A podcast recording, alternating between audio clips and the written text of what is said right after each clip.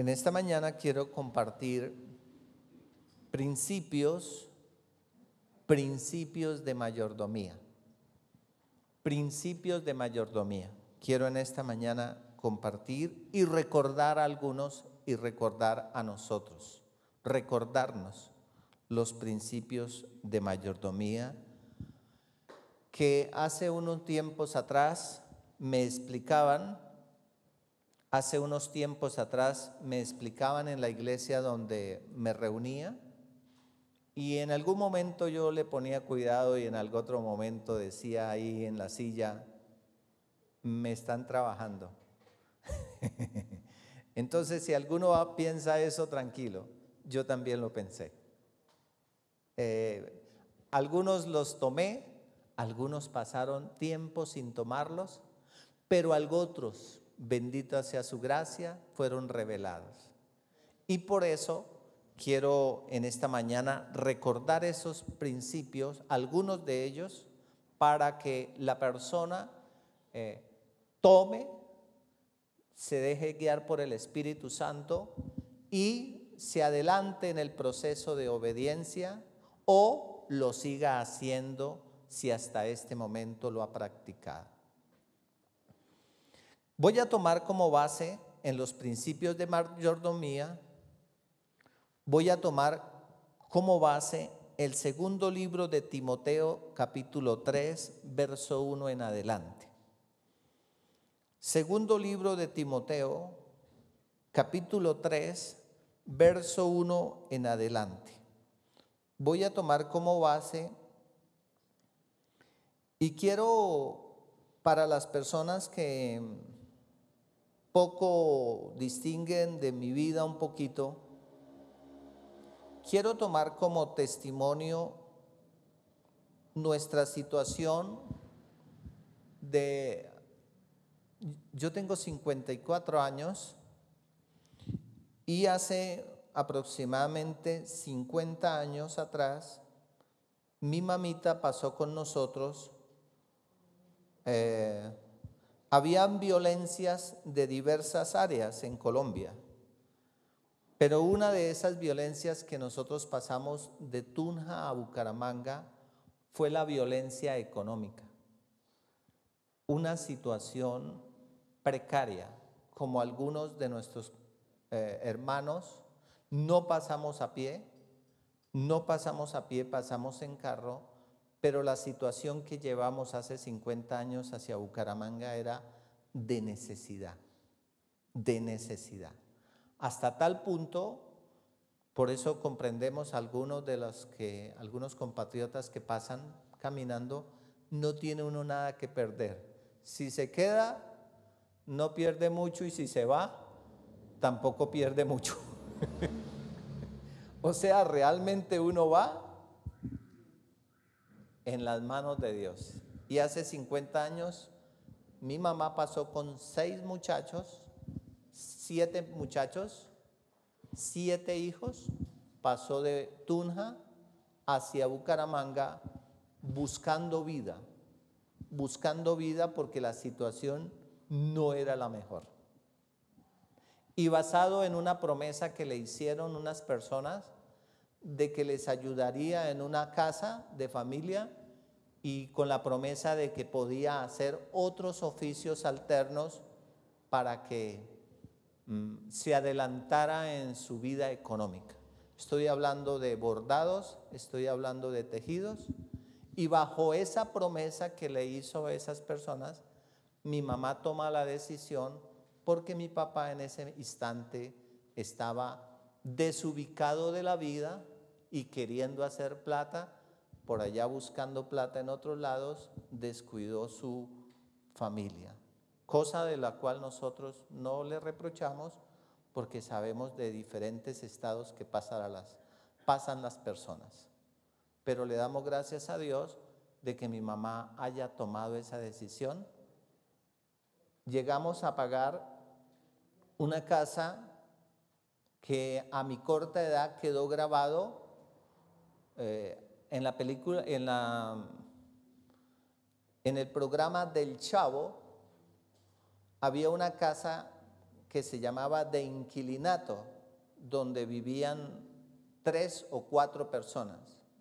Nosotros llegamos a Bucaramanga, a un barrio de Florida Blanca, a una casa de inquilinato, porque el arriendo no somos capaces de cancelarlo, ni entre dos. Compartíamos, creo que la casa entre tres personas. Entonces, basado en esas verdades que tocaron a mi vida porque era el menor, yo les quiero hablar de principios financieros. O sea, no les estoy hablando porque fue que bajé, bajé en paracaídas o bajé con una con algo que nos dejó mi papá, nos dejó una pensión o nos dejó una finca, no. Les estoy hablando de la gracia de Dios, cómo la hemos visto que trabaja en cada uno de nosotros.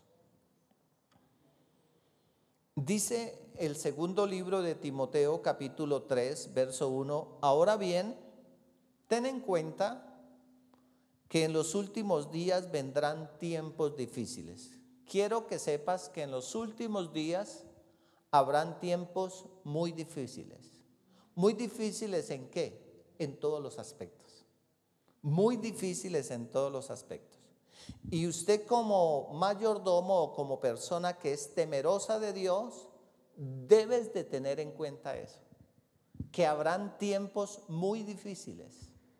Inclusive estamos pasando por algunos de ellos. Unos se nombran, otros no se nombran. Es bueno que sepas que en los últimos días habrán tiempos muy difíciles. Dice en el verso 2, la gente solo tendrá amor por sí misma y por su dinero. Eso se llama amor o sea, ese amor por sí mismo se llama egoísmo. Y uno de los ataques que va a sufrir el pueblo cristiano en los últimos días es el egoísmo, volvernos insensibles los unos por los otros. Y otro de los ataques es la avaricia. La avaricia nos tocará, la avaricia. Serán fanfarrones, dice en esa versión aquí dice serán jactaciosos y orgullosos, se burlarán de Dios. Y sí que lo vemos por los diferentes canales burlándose de Dios. Serán desobedientes a sus padres. Hijos, haga esto, haga esto, hijo.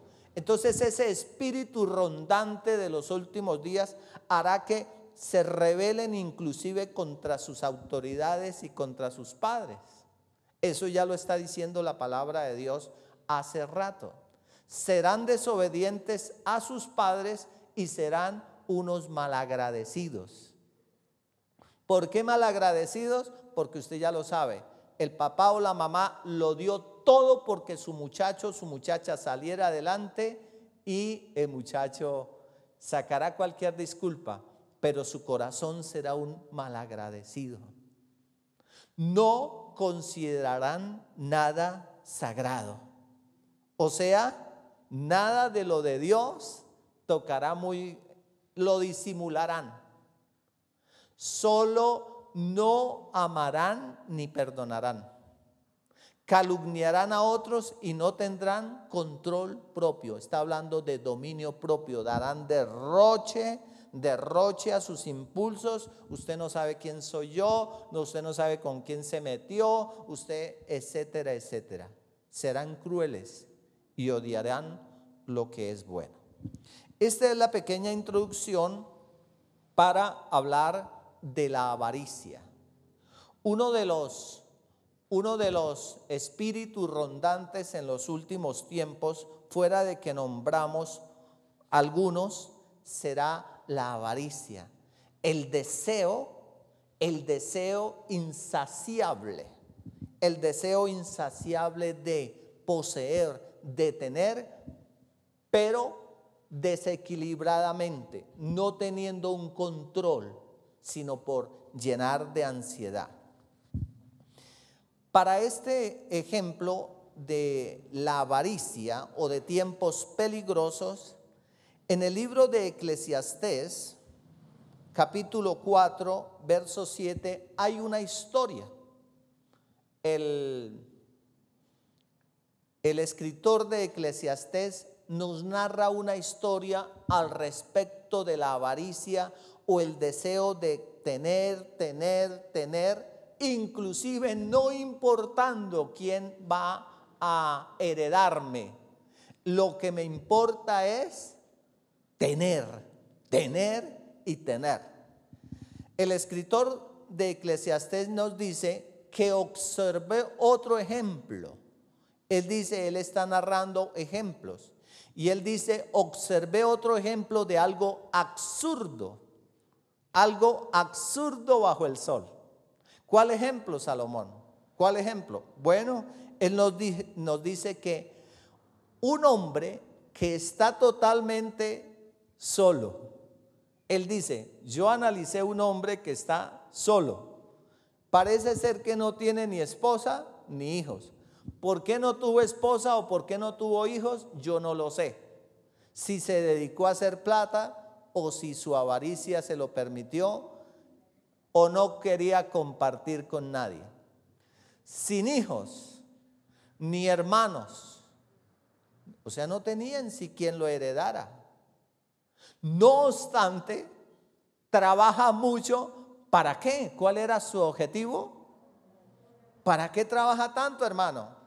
Para acumular toda la riqueza posible. El objetivo es acumular toda la riqueza posible. O sea, esto es lo que llama un espíritu de avaricia. Porque está bien que usted esté trabajando en algún momento para dejarles algo a sus hijos o porque tengas que pagarle una universidad y estás haciendo el esfuerzo. Pero es que ya este lo colocó muy absurdo. Un hombre solo, sin hijos, sin hermanos, que no cansa, no se cansa de trabajar y su objetivo es acumular toda la riqueza posible. Sin embargo, luego se pregunta, luego se pregunta, ¿Para quién trabajo? ¿Para quién trabajo? ¿Por qué me privo de tantos placeres? Nada tiene sentido. Nada lo hacía. Al hombre lo que le interesaba era acumular. Al hombre lo que le interesaba era qué? Acumular. Y es que he visto en los últimos días eh, varios ejemplos que han llegado a mi corazón y a, a, tratar, y uno llega y dice, wow, y este, ¿para quién le va? Yo pienso, ¿no? Porque al fin y al cabo es una consejería y uno tiene que ser profesional y respetuoso. Pero uno no deja de pasarle a la mente en esa consejería. ¿Y a quién va, le va a quedar esas tres casas?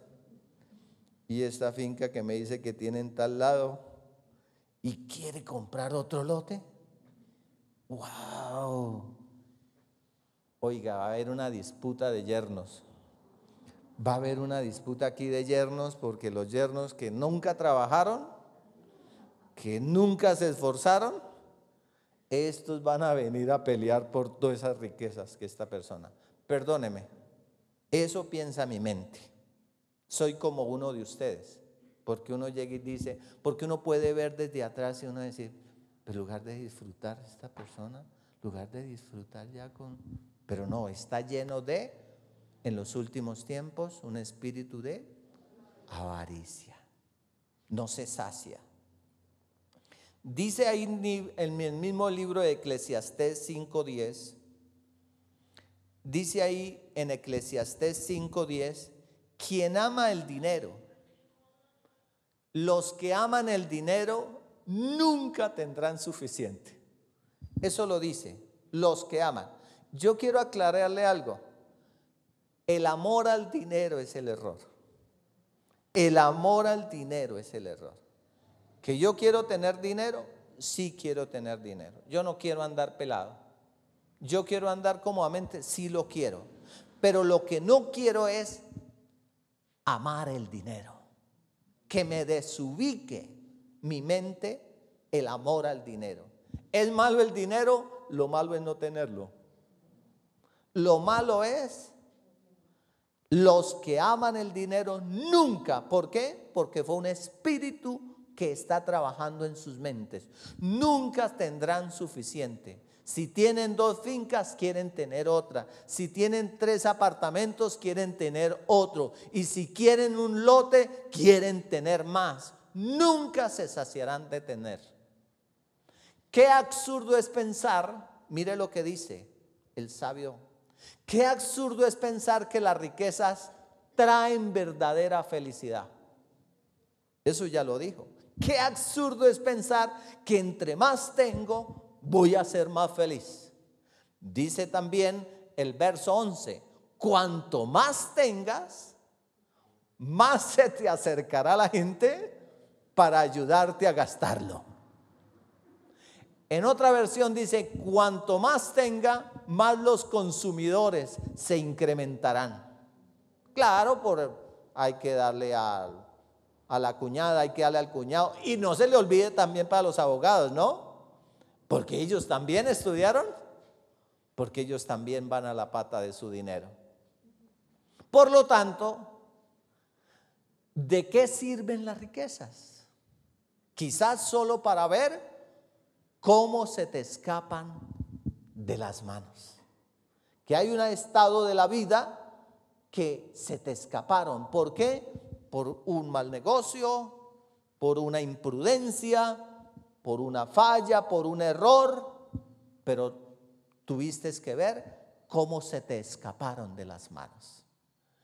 ¿Qué más dice? Mira lo que dice en el verso 12. La gente trabajadora siempre duerme bien.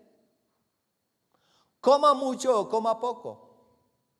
La gente trabajadora. Y uno a veces dice, ¿y esta gente con un salario mínimo, con un millón de pesos, cómo lo hacen? Pues algunos de ellos le cuento que nos necesitan enseñarnos. Pero los ricos, los ricos, los acumuladores, rara vez tienen una buena noche de descanso. ¿Por qué? Rara vez tienen una noche de descanso. ¿Por qué? La vaca, el ternero, la casa. El...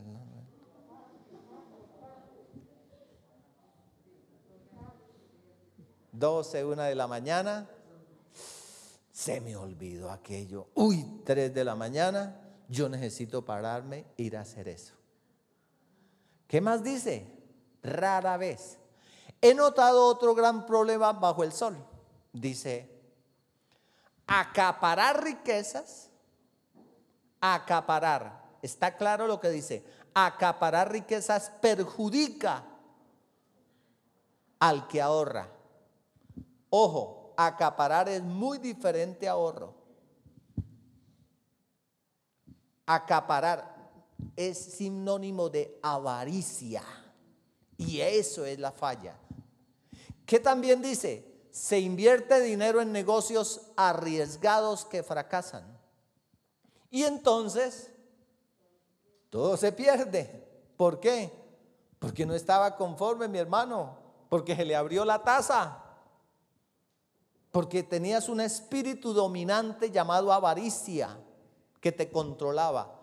A fin de cuentas, no queda nada para dejarle a los hijos.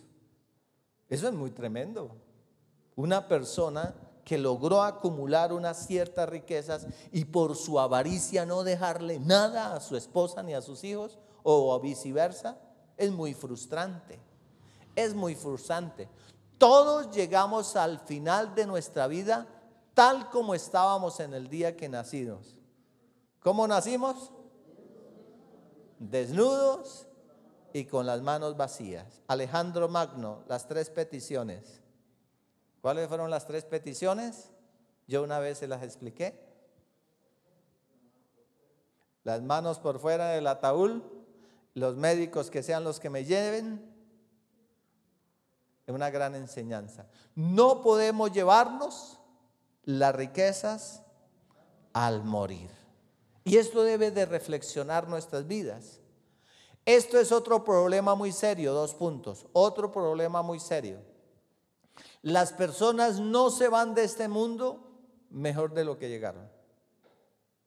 Todo su esfuerzo es en vano, como si trabajaran para el viento. O sea, en otras palabras, aproveche lo que Dios te ha permitido y disfrútalo ahorita en vida. Disfrútalo ahorita en vida. Viven toda su vida bajo una carga pesada. Viven con enojo, viven con frustración y viven con desánimo. ¿Y yo para qué trabajé tanto o para qué me estoy esforzando?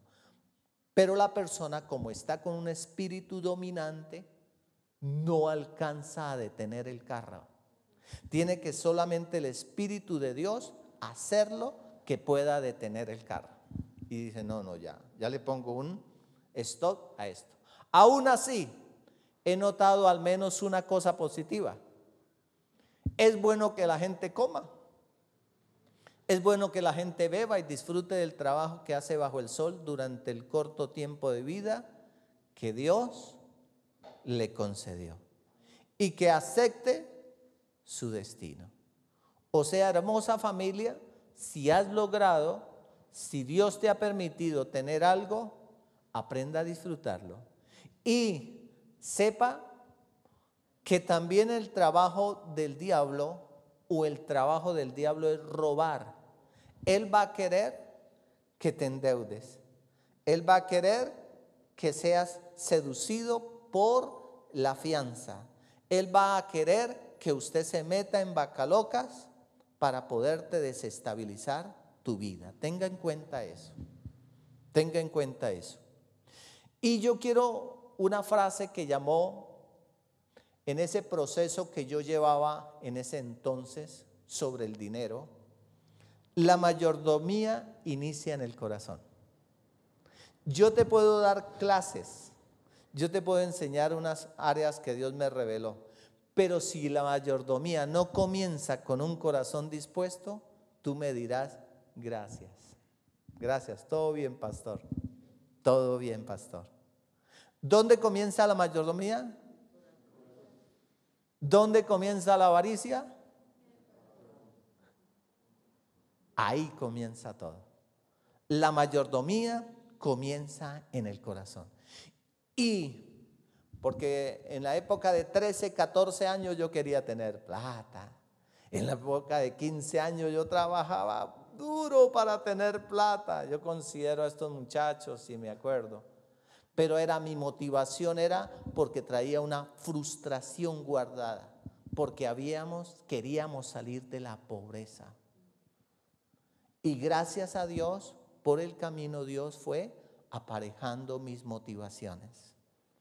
Fue aparejando y me fue ayudando a medida de que yo fui disponiendo mi corazón.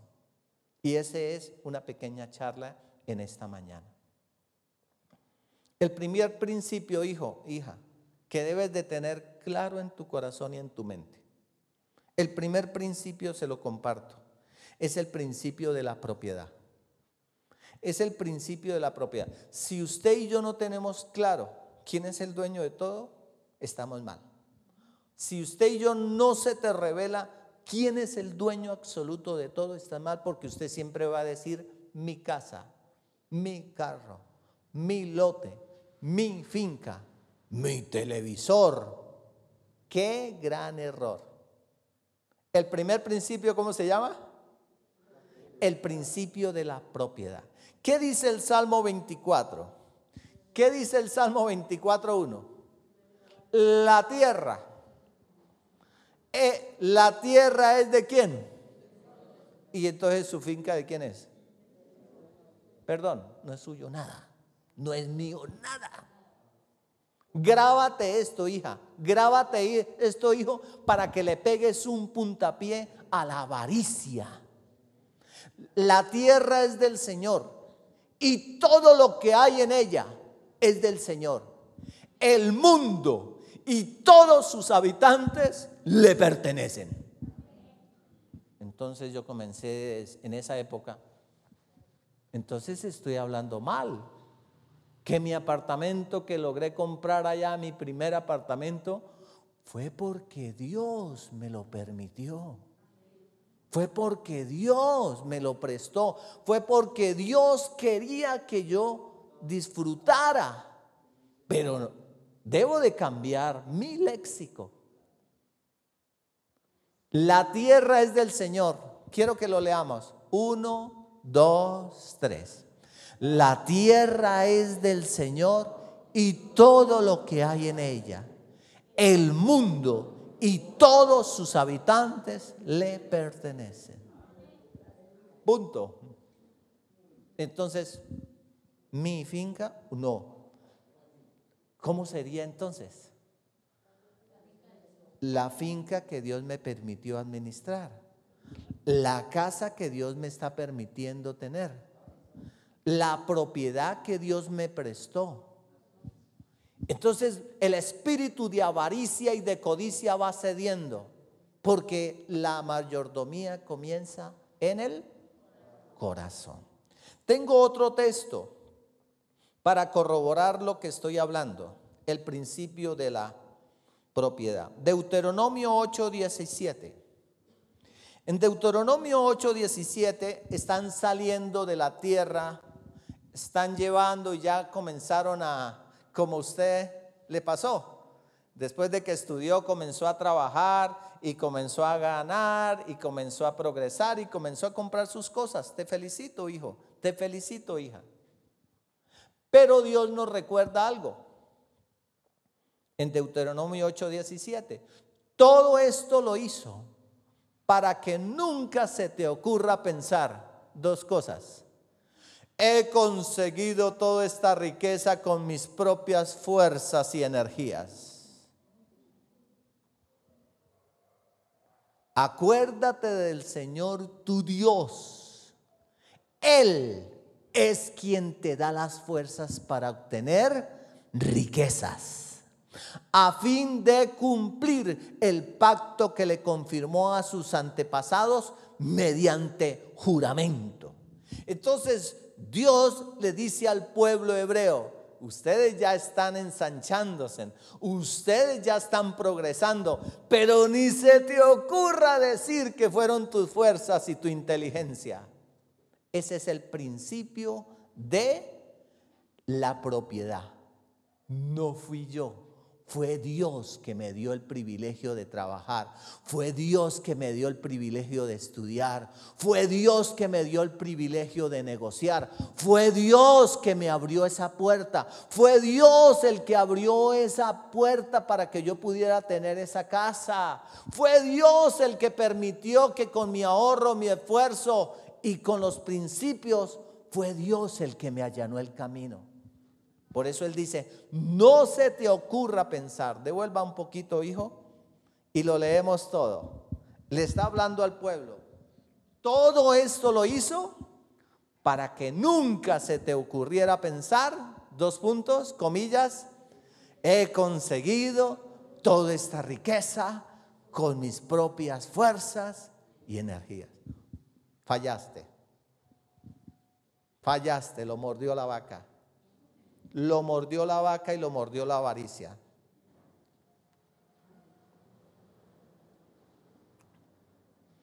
Entonces en el principio de la propiedad yo debo de tener claro de quién es el dueño de todo, quién es el que me ha dado las fuerzas, quién es el que me ha cuidado, quién es el que me ha librado. Y cuando te fuiste a estudiar a otra ciudad, ¿quién fue el que por medio de unos seres amados, unos seres queridos, te dieron un dinero, te plantearon, ¿para qué? Para que salieras adelante. Pero ¿quién lo hizo? Dios. Y eso debe de tenerlo mi mente. Mi mente debo de tenerlo claro. El segundo principio. Grábate estos principios, hijo, hija. El segundo principio que debo de tener claro es el principio de la responsabilidad. El principio de la responsabilidad que a más de uno le da lata, porque todo quieren es gratis y el gobierno nos enseña que todo es gratis. Porque es mejor, no recuerdo cómo es que dicen, es mejor todo gratín, al gratín, que eso sí es rico al gratín. Pero no nos dicen que el gratín tiene un peligro. Es de enseñarte a ser un inservible, una persona sin objetivos, una persona. Entonces el principio de la responsabilidad, eh, el escritor de Proverbios nos coloca ahí el 6.6. En el Proverbio 6.6 nos dice algo muy hermoso. Dice, vean a la hormiga. Pero se está refiriendo a un grupo de personas que se llaman holgazanes, los celios, los celios, los que les gusta vivir de gorra, de costillas de otros, ¿no? Y él se dirige, tú holgazán, tú perezoso, aprende una lección de las hormigas, de las hormigas, aprende de lo que hacen y hazte como una de ellas. Hazte como una de ellas. ¿Cómo así? A ser sabio. ¿Qué dice el verso 7? A pesar de que no tienen príncipe, las hormigas, a pesar de que no tienen gobernador ni líder, que las haga trabajar, que les esté colocando un reloj, que les esté colocando un despertador, se esfuerzan todo el verano juntando alimento para el invierno. ¿Qué hacen las hormigas? Salen a trabajar porque son responsables. Acumulan un alimento porque ellos saben internamente que va a haber un invierno, que va a haber una necesidad. Entonces, esto nos está hablando el principio de la responsabilidad. Pero en el Proverbio 24:30, ahí mismo en el 24, nos narra la historia de otro hombre. Dice que pasé por el campo de un celio. Pasé por el campo de un que le gusta el gratín, le gusta todo gratis. Por el viñedo de uno que carece de de sentido común. ¿Qué pasó? Vi que había crecido espinos por todas partes. Estaba cubierto de maleza. Y sus muros estaban, ¿cómo estaban? Destruidos. Entonces, mientras miraba y pensaba en lo que veía, aprendí esta lección. ¿Cuál lección aprendió? Un rato más de dormir, tipo 9, 10 de la mañana. Usted dice que usted dice que eso, a esos celios hay que decirle, párate temprano, hermano. Empieza a producir, empieza a tener un sentido común en la vida. Un rato de dormir, un poquito más de sueño, un breve descanso con los brazos cruzados. Porque es que a las nueve se paran a descansar, ¿no? Porque se pararon cansados.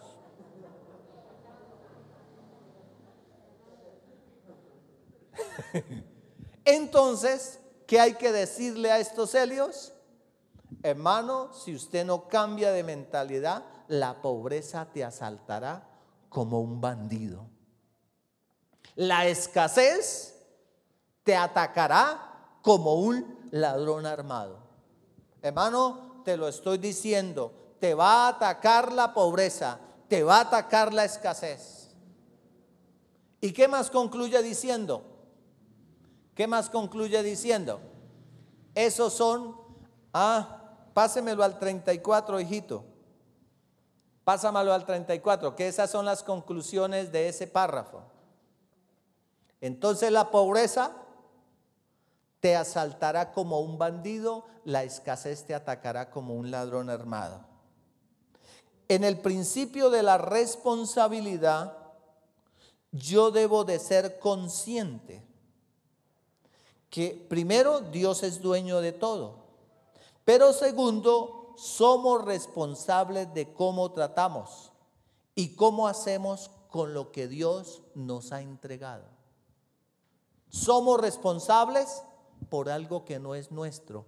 Pero al mismo tiempo, si somos responsables, vamos a ser, vamos a, a disfrutar por ser responsables. Mientras, ¿qué son tus responsabilidades? Los propietarios tienen derechos. Los administradores que tienen. Los propietarios tienen derechos. Pero los administradores que tienen. Los administradores tienen responsabilidades. Tú y yo no somos dueños. Tú y yo somos administradores y tenemos responsabilidades. Y estos cuatro pasos, quiero recordártelos, hijo, hija. ¿Para qué? Porque yo, dice, amado, yo deseo que tú seas prosperado en todas las cosas. Cosa más difícil para un papá o una mamá es ver que sus hijos pasan penurias. Qué cosa tan difícil de un papá o de una mamá es saber que su hijo está pasando penurias. Esa mamá o ese papá quiere, si son responsables, se quitan todo de la boca por darlo a los hijos. Pues Dios, como Padre soberano, Él no quiere que tú pases necesidades. Él no quiere que tú pases necesidades aquí en la tierra. Porque allá en el cielo, ¿qué vamos a necesidad vamos a tener? ¿Quién va a pagar la luz y el agua en el cielo? Dice que todo lo llena Él, todo. Todo lo, lo llena Él, su resplandor. Pero Él quiere que usted y yo no pasemos necesidades aquí en la tierra. Pero el principio de el primer principio de la propiedad debo de tenerlo claro, pero el segundo principio de la responsabilidad. Y hay cuatro principios en este principio que usted y yo debemos de tener en cuenta, hijo.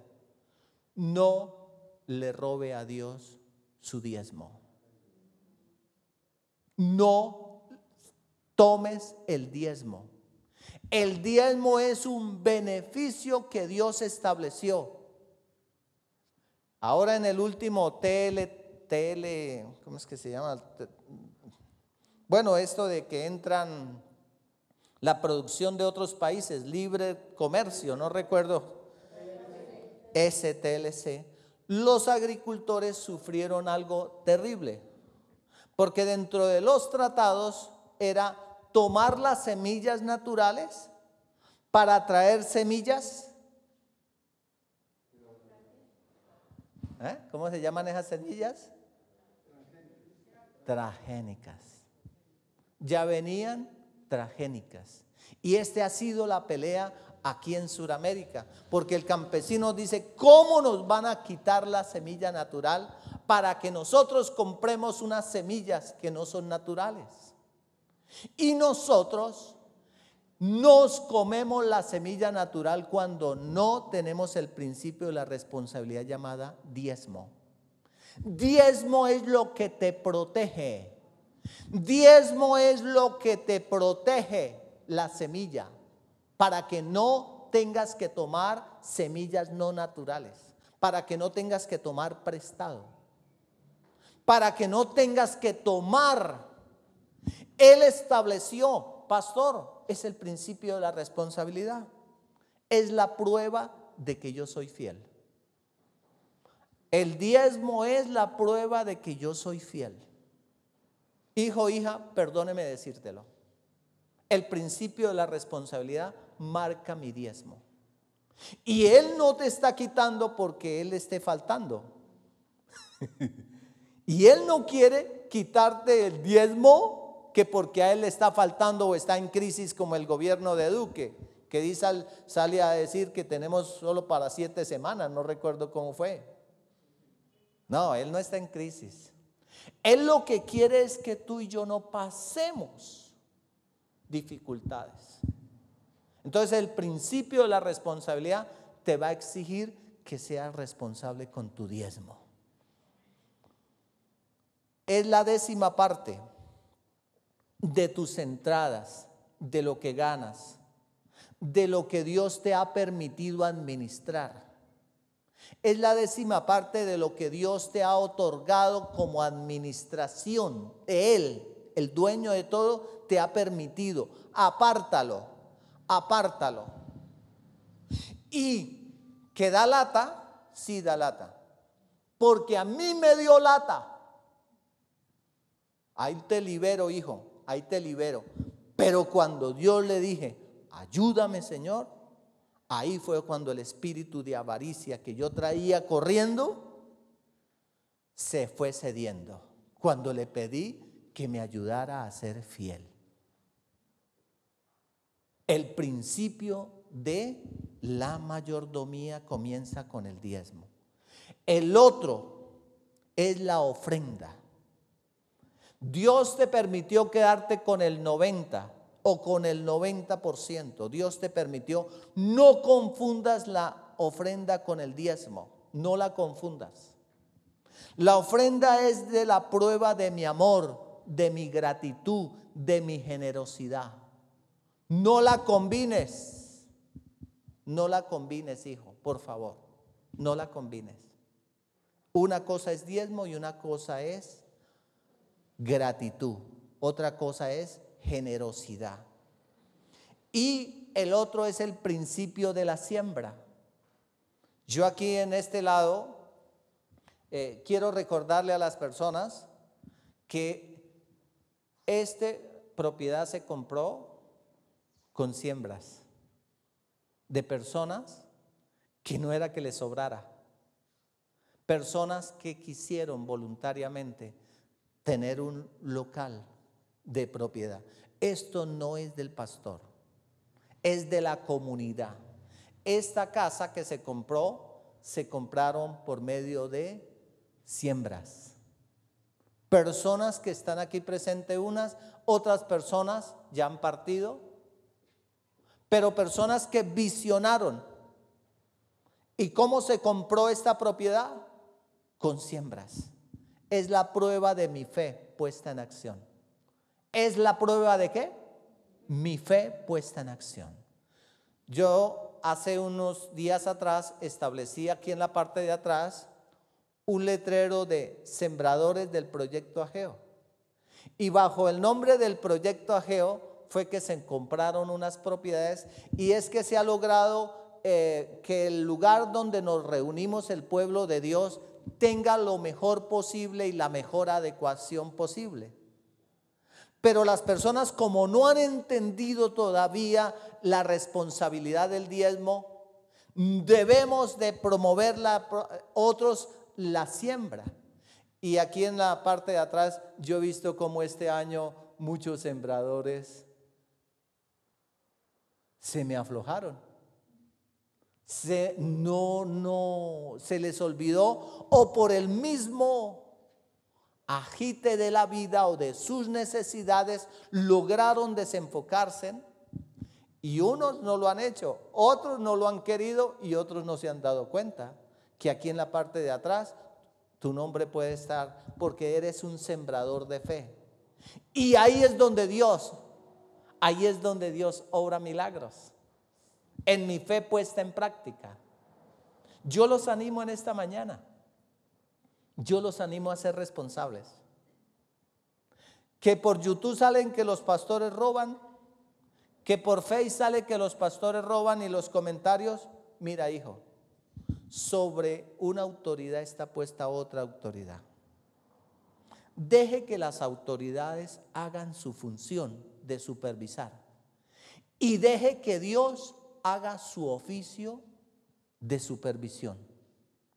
En otras palabras, si el pastor X robó, déjelo que Dios trabaje con él. Déjelo que Dios trabaje con él, que él le pedirá cuentas. Dios le pedirá cuenta. Porque ¿de quién es la finca completa?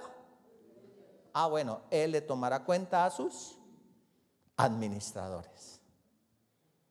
Entonces descanse, descanse. Solamente, amado, yo deseo que tú seas prosperado en todas las cosas. No empiece a hacerle cuentas en tu mente. Simplemente sea fiel, sea honesto, sea lleno de gratitud y déjale el resto a Dios. El principio de la primicia es mi honra a Dios. Qué difícil es honrar a Dios. ¿Cómo así? Muy fácil honrarlo con la boca. Muy fácil honrar a Dios con mis labios. Muy fácil honrar a Dios con mi boca. Pero cuando Dios se mete con el dinero que me ha permitido, ahí sí las cosas cambian. Y yo les quiero recordar esta mañana, los diezmos deben ser colocados en el alfolí. Las ofrendas deben ser colocadas en el altar. Las siembras deben de ser colocadas primero en el corazón porque la mayordomía comienza en el corazón. Y la honra es cuando yo le digo a Dios gracias a través de los hombres. Porque a Dios, ¿cómo tú le darías 500 mil pesos a Dios? ¿Cómo le darías una honra a Dios de 500 mil pesos? ¿Qué medio utilizaría? ¿De cómo se la enviaría a Dios? Si es mío es el oro, mío es la plata. ¿Sabe? Dios utiliza hombres aquí en la tierra que a través de los hombres yo honro a Dios. Ahí es donde necesito mejorar. Entonces yo los animo en esta mañana a seguir en este año siendo fieles. Y no se le olvide que yo no yo yo doy no porque me sobre.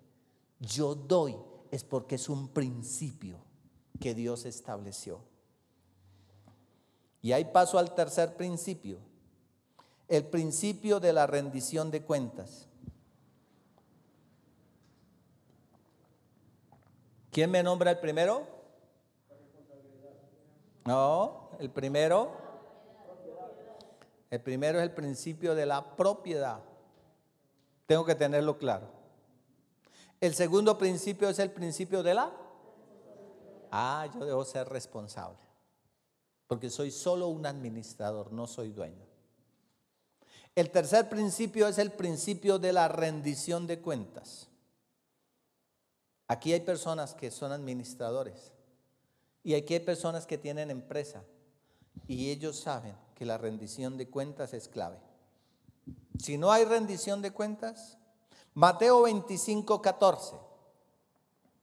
¿Qué dice este ejemplo de Mateo 25, 14? También el reino del cielo, el reino del cielo puede ilustrarse mediante la historia de un hombre que tenía que emprender un largo viaje. Un hombre que tenía que emprender un largo viaje. Reunió a sus administradores, a sus siervos a sus administradores y les confió. ¿Qué les confió? ¿Qué les confió? Perdón, ¿usted le confiaría el dinero a quién? Esos ahorros que tiene, ¿a quién se los confiaría? Usted lo pensaría cuatro veces tirando a cinco. ¿Sabe por qué pensaría quién le dejo mi dinero? Porque si es de administradores mal, de mal me tumba. Ah, pues ahora piense que el dueño de la finca le dio, le dio el privilegio a usted y a mí de administrar qué. Solamente piense eso. Le dio el privilegio de administrar su dinero mientras estuviera ausente. ¿Y qué dice la historia? Lo dividió en proporción a la capacidad de cada uno. Es que hay unas personas que tienen muy buenas capacidades y hay otras personas que son muy malitos para administrar. Por eso cuando yo veo una persona surgiendo, un pastor surgiendo, cuando yo veo un evangelista surgiendo, yo digo en mi mente, será por algo. En lugar de atacarlo, mi mente dice, será por algo que vaya será por algo que Dios le ha permitido prosperar. Porque si es mal administrador, yo creo que Dios no le permitiría. No creo que Dios le permitiría. ¿Qué más dice la historia? Al primero le dio cinco bolsas de plata. Colóquele la imaginación que tú quieras. Cinco bolsas de plata. Al segundo dos bolsas de plata. Al último, una bolsa de plata. Luego, ¿qué? Se fue de viaje. El siervo que recibió las cinco bolsas de plata comenzó a invertir el dinero, invertir el dinero. Ah, aprendió de la hormiga. Y comenzó y ganó cinco bolsas más de plata. ¡Wow! El que tenía las dos bolsas de plata también salió a trabajar, a invertir y ganó dos bolsas de plata más, la multiplicó. Pero el siervo que recibió una sola bolsa de plata, cavó, cavó, diga cavó. Ah, ¿se ha visto esos animales que cavan en tierra algo para esconder su cabeza? Ah, bueno.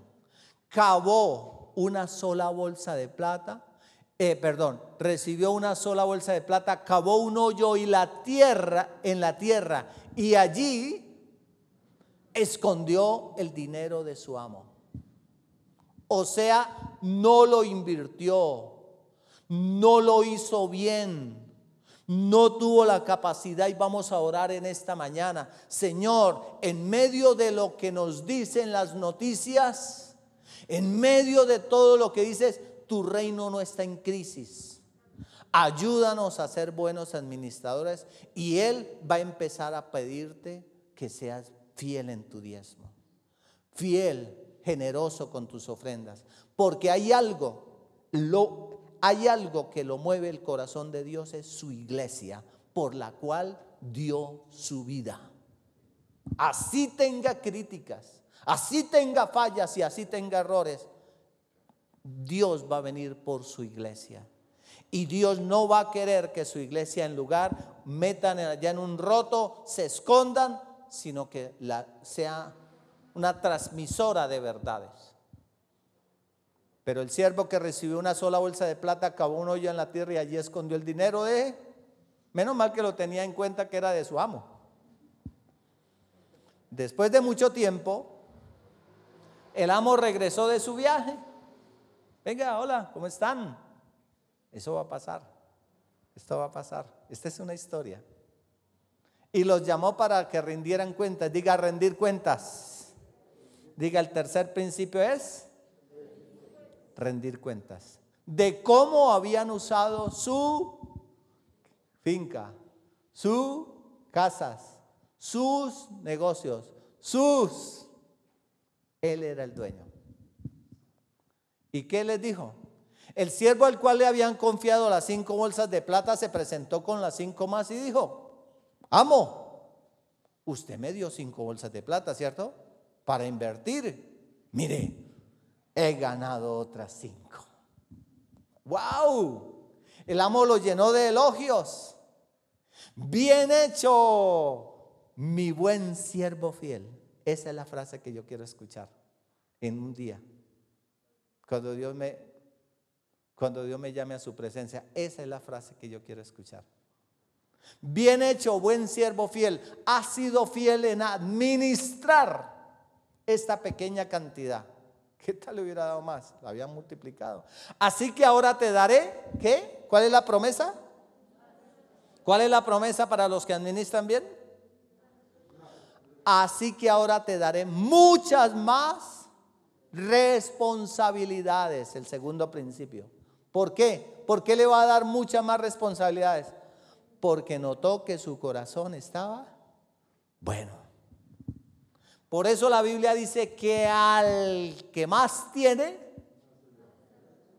y al que menos tiene, aún lo que tiene, aún lo que no tiene, dice la palabra aún lo que no tiene le será quitado. Por eso tú y yo vemos a veces personas que surgen y por eso tú y yo vemos personas que van para atrás. Porque debemos aprender estos principios. Así que ahora te daré muchas más responsabilidades. Ven a celebrar conmigo. Se presentó el siervo que había recibido las dos bolsas de plata y dijo, amo, Usted me dio dos bolsas de plata para invertir, ¿cierto? Y he ganado dos más. he ganado. El amo le dijo, bien hecho, mi buen siervo fiel.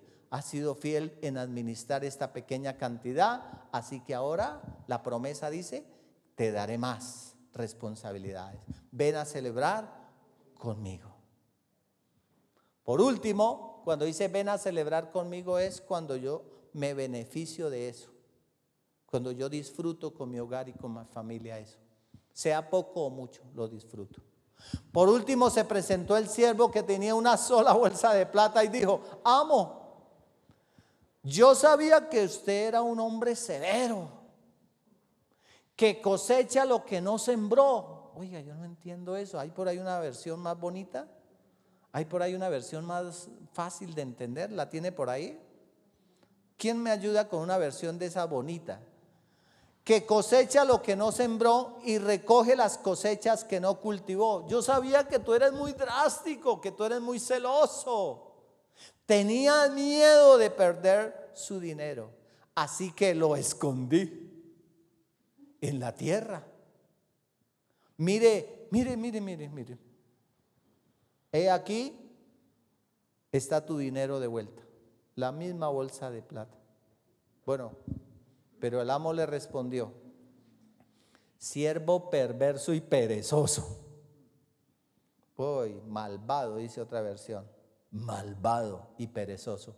Si sabías que cosecha lo que no sembré y recogía lo que no cultivé, ¿por qué no depositaste mi dinero en el banco? Al menos hubiera podido obtener algún interés de eso. ¿Sabe qué lo motivó? Que no eres buen administrador. Y por eso has pasado necesidades. Y por eso ese dinero que debías de haberlo multiplicado, no lo pusiste. ¿Quién buscó el, el 25, 26 en una versión de esas fáciles?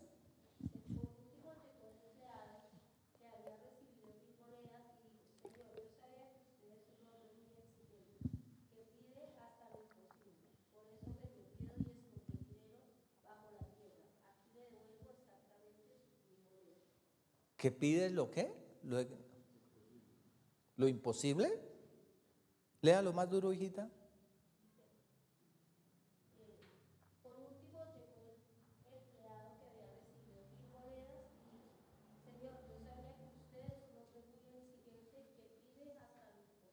Ah, pides hasta lo imposible. Wow. Entonces, por eso yo no hice nada. ¿Otra versión tienen por ahí? ¿Otra versión? ¿O dejamos así? Y concluimos con el cuarto principio.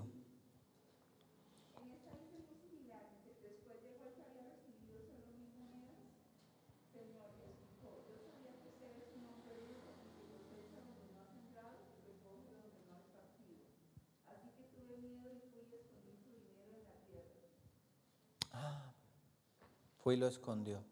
Eso se llama mal administrador.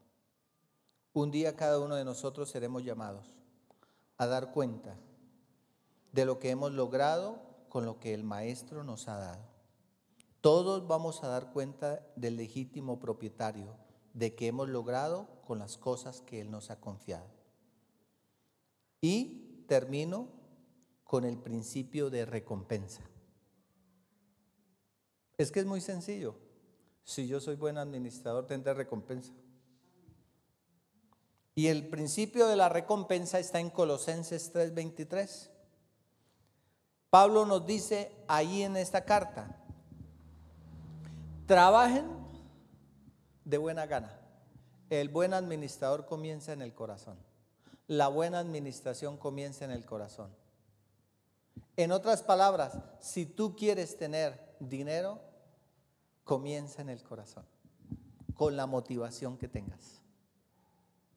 Si en algún momento la motivación es incorrecta, corríjala. ¿Para qué? Trabajen de buena gana en todo lo que hagan,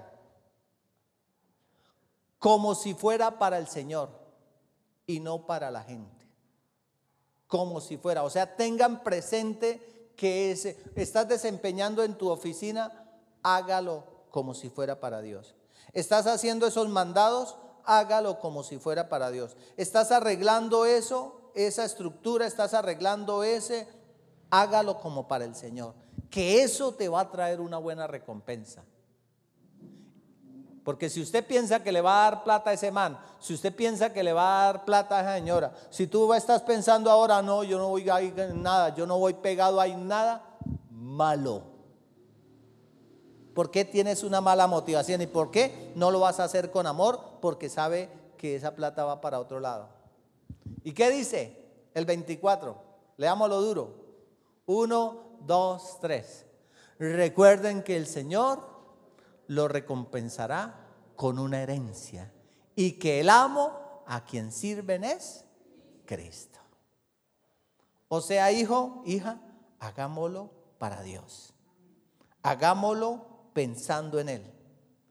Y algo que quiero concluir, el uso del dinero indica mucho acerca de mi condición espiritual. Escucha, hijo, escuche. El uso del dinero indica mucho acerca de mi condición espiritual. O sea, si hay un señalante, si hay un indicador, si hay algo que indique en mi vida espiritual, hace parte del dinero. Me está indicando dónde está mi corazón. Me está indicando quién es mi amo me está indicando quién es mi Señor. Y este hombre, el ejemplo que inicié, ¿para quién trabajaba? ¿Para quién trabajaba tanto?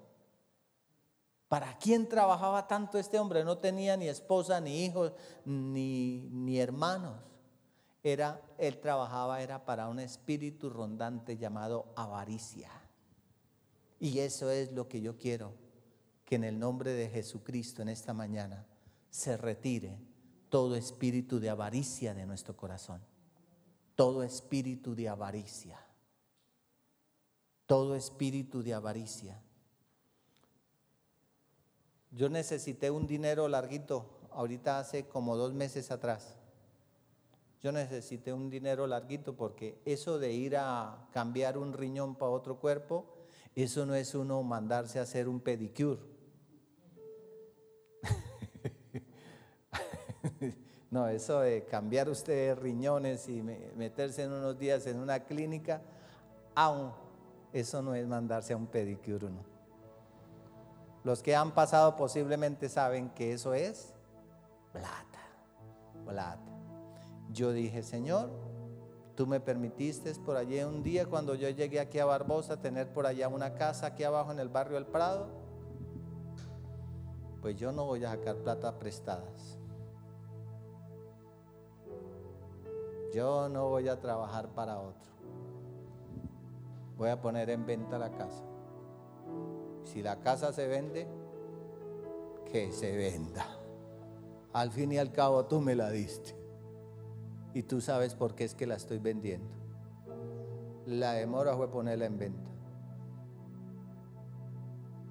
Pues llegó la persona, llegó, se hicieron los trámites y se disfrutó y no se le quedó bebiendo a nadie nada. Que me pegaba yo, que me pego, que la casa, que la casa, que la casa. No, Dios me dará el privilegio. Y ahorita donde estamos viviendo, tomé parte de, la, parte de esa plata y tome, señores, banco. Y donde estoy viviendo no debo. ¿Y usted sabe qué se siente eso? Ay, eso se siente una paz. No es riqueza, pero se siente una tranquilidad. Pero si yo soy agallento, si soy avariento, ahorita estaría por ahí. Y yo he visto cómo un espíritu de avaricia en este mundo quiere tomar a las personas. Y por eso, Pedro, recuérdales unos principios. Recuérdales. Nos ponemos en pie.